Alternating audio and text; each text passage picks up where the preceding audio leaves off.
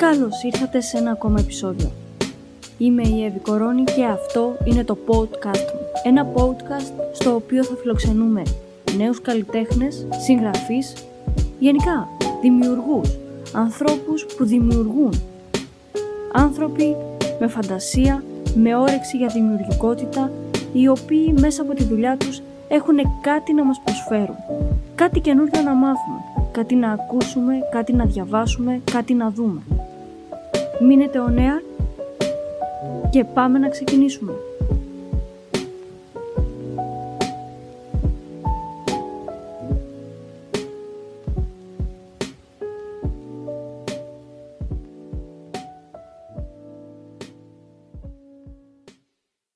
Γεια σας, καλώς ήρθατε σε ένα ακόμα επεισόδιο. Είμαι η Εύη Κορώνη και σήμερα έχουμε παρουσίαση βιβλίου. Θα παρουσιάσουμε το βιβλίο ενός πρωτοεμφανιζόμενου συγγραφέα. Μαζί μας σήμερα ο Σταύρος Καρέζης. Πάμε να ξεκινήσουμε. Σταύρο, καλώς ήρθες. Σε ευχαριστώ πάρα πολύ για την ε, συνέντευξη αυτή που θα κάνουμε. Εγώ σας ευχαριστώ. Θα μιλήσουμε κυρίως για το βιβλίο σου, θα ξεκινήσω πρώτα με την ε, ερώτηση την, ε, αυτή που κάνω πάντα, για εισαγωγή πιο πολύ την ε, χρησιμοποιώ. Να μας παρουσιάσεις λίγο εσύ τον εαυτό σου, να μας πεις πέντε, κάποια πράγματα για τον εαυτό σου. Ε, λοιπόν, είμαι 29, μπαίνω στα, στα Άντα, όπου να είναι. Ε, γεννήθηκα στην Καλαμάτα. Ε, πέρασα φοιτητής στην Πάτρα για 4-5 χρόνια. Ε, και μετά ήρθα στην Αθήνα όπου μένω μόνος μου εδώ και περίπου 5-6 χρόνια. Ε, έχω ολοκληρώσει ένα στάδιο των σπουδών στο Εργαστήριο Διερεύνησης Ανθρωπίνων Σχέσεων ως σύμβουλος ψυχικής υγείας. Μου έχουν μείνει κάτι εργασίες για να ολοκληρώσω. Έχω ασχοληθεί και θελοντικά με, το, με τη συμβουλευτική. Μου αρέσει αρκετά. Έχουμε και άλλα κοινά. Είπαμε και πιο πριν κάποια κοινά. Έχουμε και άλλα κοινά. Έχω φίλους από την Καλαμάτα. Δεν έχω πάει ακόμα. Ε, θέλω πολύ να κατέβω κάποια στιγμή. Θέλεις να μας πεις κάποια πράγματα τώρα, να περάσουμε λίγο στο βιβλίο σου. Να, έτσι, να μας πεις κάποια πράγματα... Καταρχάς, μάλλον όχι. Πριν πάμε στο βιβλίο σου, πώς αποφάσισες να ασχοληθείς με τη συγγραφή; Ναι, πρώτη φορά που είχα γράψει κάτι ήταν στην εφηβεία.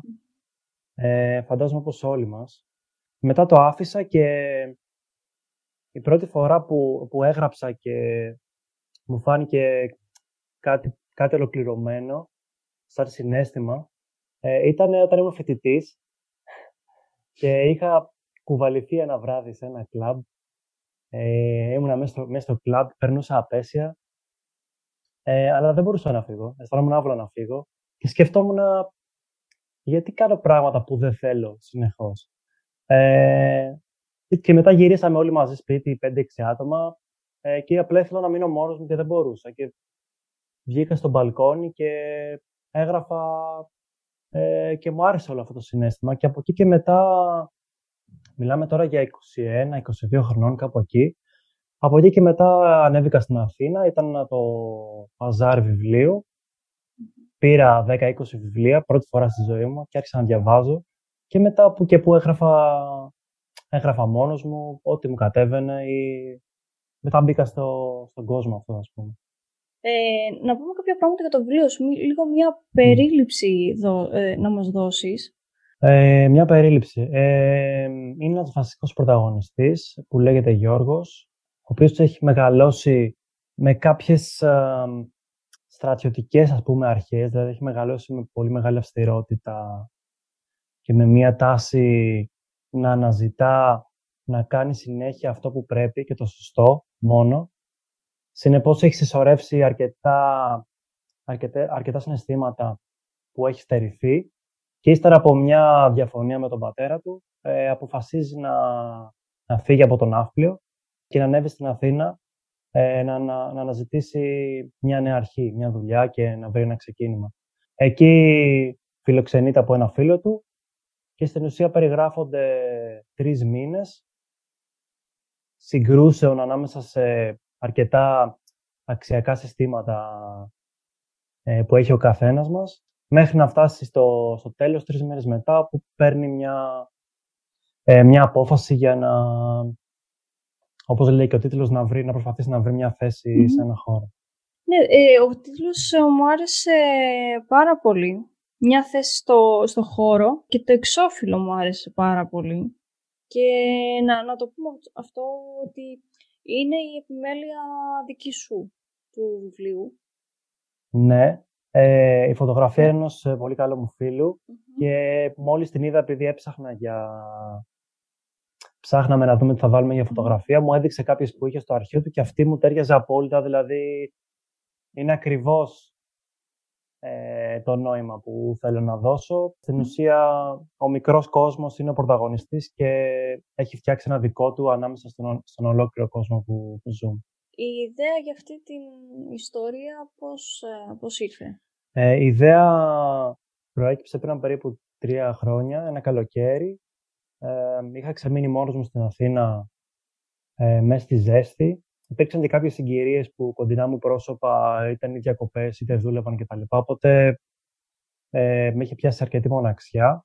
Και κάθε βράδυ πριν κοιμηθώ, τύχαινε να μου, να μου έρχονται κάποιες σκηνές στο μυαλό με διαλόγους, η μία μετά την άλλη, μέχρι που ένα απόγευμα είπα θα κάτσω να τα γράψω και όπου πάει. Και όντως ξεκίνησα, έγραψα 5-6 σελίδες, κάτι που το έχω κάνει πολύ συχνά και πάντα σταματούσα εκεί. Όμως, ε, ε, καλή μου τύχη, ε, την επόμενη μέρα έκανα πάλι το ίδιο και ήταν η πρώτη φορά που αισθάνθηκα ότι μάλλον κάτι θα, θα ολοκληρώσω κάτι. Ίσως ε, να ήμουν πιο όριμος, δεν ξέρω. Αυτό. Και στην ουσία είναι κάποια, κάποια αποθυμένα που θέλω να βγάλω και τα έχω αποτυπώσει στους ήρωες. Έπαιξε ρόλο στη συγκεκριμένη ιστορία το ότι διάβαζα και βιβλία εκείνη την περίοδο και συνειδητοποιούσα ότι ό,τι και να διαβάζω ε, μου φαίνεται παλιό. Έλεγα, μα έχουν αλλάξει εποχές. Ε, είμαστε 2017, ας πούμε. Δεν μπορώ να ακούω και το 1970 και δεν ξέρω, οπότε με έπιασε μια ανάγκη να, να γράψω κάτι πιο σύγχρονο. Ε, αυτή την περίοδο ετοιμάζεις ε, κάτι καινούργιο; Προσπα, προσπαθώ να τελειώσω ένα δεύτερο βιβλίο που θα είναι κοινωνικοπολιτικό, ένα μυθιστόρημα, το οποίο και εκεί θέλω να βγάλω πολλά αποθυμένα που έχω, ε, γιατί δεν, δεν μιλάω πολύ συχνά, με βάση τη, την πολιτική και τα κοινωνικά δρόμενα, γιατί παρατηρώ πολύ, αλλά μιλάω λίγο. Είμαι τώρα στη φάση της επιμέλειας και λίγο με το τέλος προβληματίζομαι τι ακριβώς θα γίνει. Πάλι χιλιάδες λέξεις έχω γράψει, θα βγει πάνω από 200 σελίδες. Ε, αλλά τώρα κάποιους μήνες έχω σταματήσει γιατί με όλη αυτή την κατάσταση και τον ιό και τα λοιπά δεν έχω πολλά ερεθίσματα.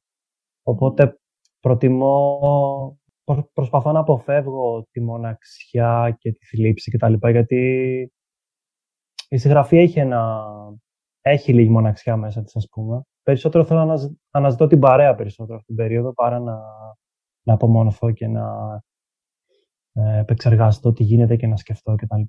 Είναι πολύ σωστό αυτό που λες, γιατί όταν είχε μπει η πρώτη καραντίνα, ε, επειδή εντάξει, όπως όλοι φαντάζομαι τα προγράμματά μας είναι αρκετά πιεστικά στον χρόνο. Πραγματικά έγραψα πάρα πολλά πράγματα, κυρίως ποίηματα ή κάποια σενάρια που είχα στο μυαλό μου πολύ καιρό και δεν έβρισκα το, την ηρεμία να το κάνω. Τώρα όμως, ένα χρόνο μετά, που ακόμα έχουμε καραντίνα, ε, πραγματικά κι εγώ ζορίζομαι. Δηλαδή έχω δύο βιβλία εγώ ανοιχτά που από ένα σημείο και μετά δεν ε, νομίζω ότι ό,τι έγραφα ε, ήταν ε, χαζό, ας πούμε. Δηλαδή δεν είχε τίποτα να, να δώσει, ναι. ας πούμε. Δηλαδή έβγαινα έξω, έβγαινα έξω να κάνω μια βόλτα έστω και εδώ στη γειτονιά μου, στο πάρκο της γειτονιάς μου, να δω λίγο κόσμο, να, να ακούσω κάτι, να, να πάρω ερεθίσματα. Και εγώ όταν έκανα την επιμέλεια και τελείωσα το, το πρώτο μου βιβλίο αυτό, ε, όλα έγιναν στην πρώτη καραντίνα. Και όντως mm. ε, Ξυπνούσα κάθε πρωί, ξέρω ακριβώς τι θα κάνω. Ξυπνούσα πρωί ε, και είχα, είχα ένα πρόγραμμα. Εδώ και κάποιους μήνες ε, έχω ιτηθεί, μπορώ να πω. Με νίξει ο ιό και η όλη κατάσταση. Ναι, οπότε απλά περνάνε οι μέρες και περιμένω να τελειώσει αυτό το μαρτύριο, δεν ξέρω. Και εγώ παρακαλώ να, να με βρει κάποιο στην ουρά του σούπερ μάρκετ ώστε να πάρω κάποιο ερέθισμα, πούμε, για να γράψω. Αλλά είναι όλοι ίσχυοι. Και μια που και μιλούσαμε για επιρροές από συγγραφείς, από μουσική, πες μας κάποια, κάποιους καλλιτέχνες ή κάποιους συγγραφείς, ποιητές που έτσι, τους έχουν δώσει. Όσον αφορά τις επιρροές, όπως είπα και πριν, το πιο απλό πράγμα σε επηρεάζει, έτσι. Αυτό που είπα και πριν, το να τσακωθείς με κάποιον για έναν ηλίθιο λόγο θα σε επηρεάσει. Οπότε, όσον αφορά την καθημερινότητα, σίγουρα έχω πολλές επιρροές που δεν τις καταλαβαίνω κιόλας. Ε, τώρα, πιο χειροπιαστά, σίγουρα θαυμάζω κάποιους ανθρώπους. Ο ένας είναι ο Δημήτρης Αποστολάκης από τους Χαΐνιδες, ο τραγουδιστής. Ε, έχω δει πάρα πολλές συνεντεύξεις του, έχω πάει στις συναυλίες. Γενικά, δεν ξέρω, απλά μιλάει και με παίρνει μαζί του. Ο δεύτερος είναι ο, ο Παύλος Καστανάς, που είναι ο δημιουργός του κανάλι Αστρόνιο ε, στο YouTube. Είναι αστροφυσικός ε, και αυτός με, με παίρνει μαζί του, τον, τον θαυμάζω πάρα πολύ, που με έβαλε στον κόσμο και έμαθα κάποια πράγματα της επιστήμης και της αστρονομίας που δεν είχα ιδέα. Εκτιμώ πάρα πολύ, εκτιμώ, έχει πεθάνει το Βασίλη το Ραφαηλίδη, το κινηματογραφιστή και ιστορικό. Ε, το Γιάννη το Μακριδάκη, το συγγραφέα που είναι νέος.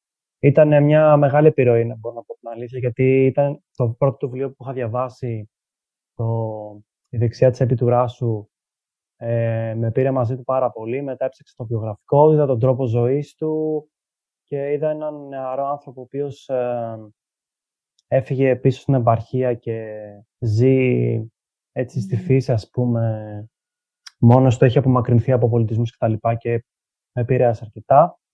Ε, και τέλος, ε, όταν τον ακούω κλαίω, δεν μπορώ να κρυφθώ. Ε, ο Γιάννης ο Ρίτσος με έχει πάρα πολύ, δεν ξέρω. Απλά όλοι αυτοί που προανέφερα με παίρνουν μαζί τους, δεν ξέρω πώς θα, να το εκφράσω mm. αλλιώς. Ε, πραγματικά ένα πολύ μεγάλο μέρος ε, από το βιβλίο αυτό. Ε, όταν το έγραφα, απλά είχα στα ακουστικά το Ρίτσο να απαγγέλνει και είχα φύγει αλλού, δεν ξέρω. Το, το παίρνεις και εσύ αυτό, ε. Νομίζω μόνο εγώ το κάνω. Ότι είμαι... Ναι. Δηλαδή, πολλές φορές όταν γράφω, μου αρέσει να ακούω παράλληλα ξέρω ποίηματα, να, κάποιος να απαγγέλει κάποιο ποίημα, να διαβάζει ένα απόσπασμα. Και μπο, μπορεί εκείνη τη στιγμή να, πραγματικά επειδή έχω μπει και εγώ στο δικό μου κόσμο, να μην αντιλαμβάνομαι ακριβώς κάθε λέξη, αλλά μόνο η ροή του λόγου, ξέρεις όλη αυτή η μουσικότητα που βγάζει, η μουσική που βγάζει ένα ποίημα, κλεφτά κάτι μου δίνει. Ναι, ναι, ναι. Είναι, είναι σαν να έχεις και δίπλα σου ένα. Συντροφιά. Σε, ε, παρτενέρ. Σε, σε αυτό το βιβλίο έχεις κάνει και την επιμέλεια. Πώς, ε, καταρχάς ήταν εύκολο για, για εσένα να... Όχι, δεν ήταν εύκολο. Δεν το είχα σκεφτεί να το κάνω μόνος μου. Απλά ήρθε. Ε, όταν έγραψα την ιστορία, μετά την, την τύπωσα και τη διάβασα, δεν μου άρεσε καθόλου αυτό που έγραψα. Ε, νομίζω συμβαίνει σε αρκετούς. Και τότε απογοητεύτηκα πάρα πολύ. Δεν ξέρω, απογοητεύτηκα. Και λέω, γράφω ένα χρόνο και κάτι, έχω αφιερώσει το χρόνο και OK, okay, θα κάθομαι να το κοιτάω. Μια χαρά. το έχω ξαναπάθει. Όμως δεν ξέρω, μου ήρθε μια δεύτερη σκέψη να το, να το επεξεργαστώ. Πήρα ένα πρωί ένα, ένα καφέ και άρχισα να σημειώνω πράγματα που δεν μου άρεσαν στο να τα αλλάξω. Αυτό το έκανα άπειρες φορές σε βαθμό νεύρωσης. Πέρασε πάνω από ένας χρόνος. Το διάβαζα από την αρχή και διόρθωνα πράγματα προσπαθούσα να μην έχω, έβαζα συνώνυμα, να μην έχω την ίδια λέξη σε πάνω από τρεις σελίδες. Διάφορα, διάφορα, δεν ξέρω. Ε, διάβασα πολλά βιβλία εκείνη την περίοδο, ώστε να δω πώς γράφω. Κάθε λογική βιβλίο. Ακόμα και αντιπαραδείγματα είδα μέσα που δεν μου άρεσαν και ήθελα να τα αλλάξω. Ναι, και βασικά αυτό που έκανα ήταν να το ξεψαχνίζω για μια-δύο εβδομάδες από πάνω μέχρι κάτω. Το άφηνα 20-25 μέρες, 30, δεν το άγγιζα καν ξεχνούσα τι είχα γράψει και μετά από ένα μήνα πάλι το ίδιο. Και πέρασε, πέρασε πάνω, πάνω από ένας χρόνος. Μέχρι που λέω, εντάξει, μπορεί, δεν θα σταματήσει ποτέ να το κάνεις αυτό και πάρει την απόφαση και κάτω κάτι, ας πούμε. Άρα, άρα γενικά, σαν, ε, ε, πόσο χρόνο σου πήρε να το γράψεις μαζί με την επιμέλεια μέχρι να εκδοθεί; Ε, δυόμιση χρόνια σίγουρα. Σίγουρα δυόμιση. Ε, πάλι και σε αυτή την καινούργια ιστορία που λες, ε, σκέφτεσαι να κάνεις και εσύ, εσύ πάλι την επιμέλεια ή σκέφτεσαι Ναι, ναι. Τώρα που Μπήκα στο χώρο. Ε, ναι. Τώρα που το βρήκες. Δεν είναι, είναι και ωραίο όμως. Είναι. Δηλαδή και εγώ λίγο με την Amazon που το είδα, που αναγκαστικά έκανα εγώ την επιμέλεια. Εντάξει, πη- βοήθησε και μια φίλη το τρίτο μάτι. Ε, και έτσι με το εξώφυλλο που ασχολήθηκα και αυτά, δεν, δεν είναι Ναι. πολύ ωραία αίσθηση ότι φτιάχνεις πραγματικά κάτι από το μηδέν δικό σου και το δίνεις στον κόσμο, ας πούμε, το παρουσιάζεις. Όταν, τε- όταν το τελείωσα και λέω «ΟΚ, είναι ώρα να το, να το, να το κάνεις κάτι», το έστειλα Μμμ. σε κάποιους εκδοτικούς. Μου απαντήσανε τρεις εκδοτικοί με πολύ έτσι, εγκομιαστικά σχόλια κτλ. Μετά έψαξα να δω τι τρέχει με τους εκδοτικούς. Ε, κανόσα και ένα ραντεβού με έναν. Δεν ικανοποιήθηκα. Ήθελα κάτι άλλο βασικά. Δεν ήθελα να, δεν ήθελα να έχω στο μυαλό μου ότι έκανα μια δουλειά ε, τόσο καιρό και θα μπω μέσα. Δηλαδή θα δώσω, θα δώσω περισσότερα λεφτά για να υπάρχει το βιβλίο μου σε ένα ράφι. Δεν ξέρω, δεν, δεν μου άρεσε καθόλου αυτή η ιδέα. Οπότε εκμεταλλεύτηκα τις καλές κριτικές ε, από τους εκδοτικούς. Λέω, οκ, αφού μου 'πανε αυτά τα σχόλια, μια χαρά θα είναι και η επιμέλεια που έχω κάνει. Ε, και τότε βρήκα ένα εκδοτικό που λέγεται «Ο Σελότος», που συνεργάζομαι με το βιβλίο, ο οποίος υποστηρίζει τους αυτοεκδότες ε, Μμμ. και στην ουσία ε, βγάλαμε κάποιες κόπιες που κάποιες έχει κρατήσει ο εκδοτικός και τις έχει ε, διανέμει, διανύμει, όπως λέγεται, στα βιβλιοπωλεία ε, Μμμ. και κάποιες άλλες κόπιες τις έχω κρατήσει εγώ για να τις δίνω ως αυτοεκδότης. Και ήταν αυτό που έψαχνα εξ αρχής. Να σου πω κάτι. Όταν, και- όταν και εγώ ξεκίνησα λίγο να ασχολούμαι έτσι, να ψάχνω με τους εκδοτικούς και να μιλάω, έχω μιλήσει, σου είχα, είχα πει πριν, και πριν ε, με τρεις-τέσσερις. Ε, πλέον δεν μπορώ να καταλάβω τη διαφορά μεταξύ ε, έκδοσης και αυτοέκδοσης. Τι εννοώ, ότι ρε παιδί μου, ακόμα και η εκδοτική, η μεγάλη εκδοτική, κανένας δεν λέει θα τα βάλω εγώ όλα τα λεφτά και θα σου δίνω ας πούμε το 20%. Γιατί παλιά υπήρχε αυτό το ο συνήθως. Δηλαδή τα βάζω εκδοτικό, βγαίναν κάποια αντίτυπα και εσύ έπαιρνες 20% από τις πωλήσεις. Οκ. Τώρα σου λένε όλοι οι εκδοτικοί, βάλε και εσύ χρήματα και πολλές φορές ε, τα, τα, το, το ποσό είναι και πάρα πολύ μεγάλο. Δηλαδή, πολλές φορές είναι και πάνω από το μισό, 50-50. Οπότε Ναι, και ε, εγώ λίγο δεν- αυτό δεν μπορώ να καταλάβω πλέον ε, ποια Κοίταξε. είναι η διαφορά. Νομίζω παρόλα αυτά ότι είναι λογικό. Δηλαδή και εγώ σε ένα εκδοτικό Μμ. που είχα πάει μου είπε η συμφωνία που μου πρότεινε ας πούμε είναι ότι θα συνεργαστούμε αρκεί να ε, πουλήσουμε, να μου δώσει το λόγος ας πούμε ότι θα φύγουν Μμ. 250 αντίτυπα. Ε, και του είπα δεν πιστεύω ότι θα φύγουν τόσα, Μμμ. οπότε θα το κάνω μόνος. μου». Ε, και έχει δίκιο, δεν ξέρω. Δηλαδή, όντως ζούμε σε μια εποχή που οι επιχειρήσεις είναι πάνω απ' όλα. Δεν ξέρω πώς να το πω. Δεν το λέω με τη... Μμ. ότι μ' αρέσει προφανώς, αλλά δεν μπορεί άλλος να ρισκάρει αυτή την περίοδο. Τι να κάνουμε. Εντάξει, σίγουρα και οι εκδοτικοί τραβάνε μεγάλο κουπί, γιατί ε, είναι πολύ... Καταρχάς είναι κλειστά τα πάντα. Ένα χρόνο Μμ. τώρα τουλάχιστον. Ε, και σίγουρα και πριν, το τελευταίο πράγμα που θα σκεφτεί ο μέσος Έλληνας να αγοράσει είναι ένα βιβλίο. Μέσα στην περίοδο ναι. της κρίσης εννοώ. Οπότε είναι λογικό ε, να υπάρχει αυτή η συνθήκη. Ε, Μμ. εγώ θα ήθελα να σε ρωτήσω τώρα, γιατί πάντα το κάνω αυτό με τους καλεσμένους, έτσι, ε, από, από αυτά που διαβάζεις, από αυτά που ακούς, αν θέλεις να μας κάνεις κάποιες ε, προτάσεις ε, για βιβλία, για μουσική, για κάποια ταινία, έτσι να μας βάλεις λίγο... Ναι. Ε, κοίταξε. Δεν πολύ διαβάζω, να σου πω την αλήθεια. Μμμ. Ε, διάβασα αρκετά τότε που έκανα την επιμέλεια. Ε, μ, γενικά είμαι δυστυχώς, δυστυχώς. Είμαι Μμ. πολύ αυστηρός κριτής. Ε, αν έχω να προτείνω κάτι είναι τα Αδέσποτα από τις Μμμ. εκδόσεις ταξιδευτής ε, της, Κρυσταλλίας, Πα- ε, της Κρυσταλλίας Πατούλη Α, οκ, ε, ναι. που έχει να κάνει με, με βιωματικές ιστορίες από ένα σεμινάριο που είχα συμμετάσχει και εγώ και έχει και, και μια δικιά μου ιστορία μέσα. Όταν το είχα διαβάσει πέρυσι το καλοκαίρι, ε, με άγγιξε αρκετά και έτσι αισθάνθηκα ότι όλοι πάνω κάτω έχουμε τα ίδια αποθυμένα, ας πούμε, και τις ίδιες ανάγκες. Οπότε με έφερε πιο κοντά, πιο κοντά στους ανθρώπους που είναι κάτι που δυσκολεύομαι γενικά να κάνω. Ε, αυτά. νομίζω ότι οτιδήποτε και να διαβάσουμε, ε, αν είμαστε σε διάθεση να πάρουμε κάτι, θα το πάρουμε. Δηλαδή αυτό που θέλουμε να πάρουμε, θα το πάρουμε. Ε, οπότε θα πρότεινα να είμαστε λίγο παραπάνω ανοιχτοί στο να πάρουμε κάτι. Ε, εκτός από τη συγγραφή, ε, με τι άλλο ασχολείσαι, ας πούμε, έχεις κάποιο χόμπι, ε, κάπου... Ναι, ασχολούμαι με τη μουσική, παίζω μπάσο, ε, το οποίο αυτό προέκυψε τελείως τυχαία. Ε, ναι, βασικά είχα εκνευριστεί από μια δουλειά που δεν είχα πληρωθεί και δεν ξέρω, μου γύρισα τα μυαλά και σκέφτηκα ότι ε, έκανα μια αποδόμηση, μια αποδόμηση ζωής μου και λέω δεν ξέρω, νομίζω, νομίζω ότι ήμουν σε μια φάση πολύ άβουλος και έκανα πράγματα που δεν είχα σκεφτεί γιατί τα κάνω.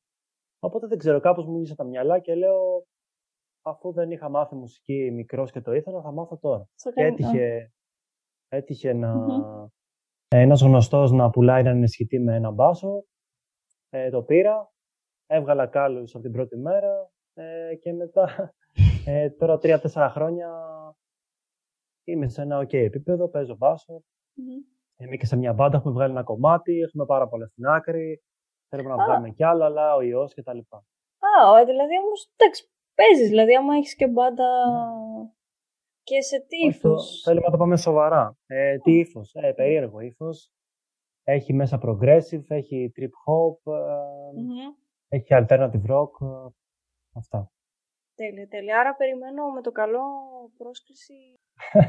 μακάρι, μακάρι, μακάρι. Ε, να, να τελειώνουμε όλα άμα αυτά. Πάμε, άμα πάμε και εμείς θα σου στείλω πρόσκληση. Έτσι, έτσι πρέπει. Δηλαδή με το που τελειώσουμε όλα αυτά πρέπει κάτι να κάνουμε. Σταύρο, εγώ θέλω να σε ευχαριστήσω πάρα πολύ για τη συζήτηση που κάναμε και την παρουσίαση του βιβλίου σου. Ε, μια θέση στο χώρο από εκδόσεις ο Σελότος. Μπορώ να εγγυηθώ ότι έχει χιούμορ, έχει δράμα ε, και είναι κάτι, πιστεύω είναι πιο πολύ της νεολαίας, ιστορία και πιστεύω ότι είναι κάτι σύγχρονο που νομίζω ψηλολείπει. Δηλαδή, εγώ όσο έψαξα και σε ένα βιβλιοπωλείο που είχα πάει ε, πάλι πρόσφατα για να πάρω, ζήτησα νέους συγγραφείς ή νέα μυθιστορήματα και δεν ξέρα να μου δείξουν. Mm-hmm. Οπότε είναι σε αυτή την κατηγορία. Από εκεί και πέρα θέλω να, να σε ευχαριστήσω πραγματικά για το βήμα που μου δίνεις, αλήθεια. Ε, το έκανα μόνο με την καρδιά που σου έδωσα το, που σου το βιβλίο, έτσι ανθρώπινα. Σε ε, ευχαριστώ πάρα πολύ. Σε ευχαριστώ, δηλαδή... Και εγώ όταν έψαχνα και έκανα την επιμέλεια και τα λοιπά, έψαξα για αυτό έκδοση στο, στο YouTube και ήσουν η μόνη που βρήκα. Mm. Και το εκτίμησα, το εκτίμησα mm. πάρα πολύ ότι υπάρχει κάποιος άνθρωπος που ε, βοηθάει έτσι νέους συγγραφείς και τα λοιπά. Οπότε Ευχαριστώ, ευχαριστώ αρκετά. Εγώ σε ευχαριστώ που πραγματικά μου το έστειλες. Δηλαδή, όταν μου έστειλες το μήνυμα στο, στο email, αυτό είδα το μήνυμα. Το άλλο δεν το είδα ποτέ, δεν ξέρω γιατί. Ε, λέω, και πραγματικά δηλαδή σε ευχαριστώ πάρα πολύ και το διάβασα και το, τώρα το ξαναδιαβάζω. Το βρήκα και πολύ ναι. χιουμοριστικό και πολύ ευαίσθητο σε κάποια σημεία. Και μου αρέσει όταν παίζει ένα βιβλίο με αυτές τις χορδές.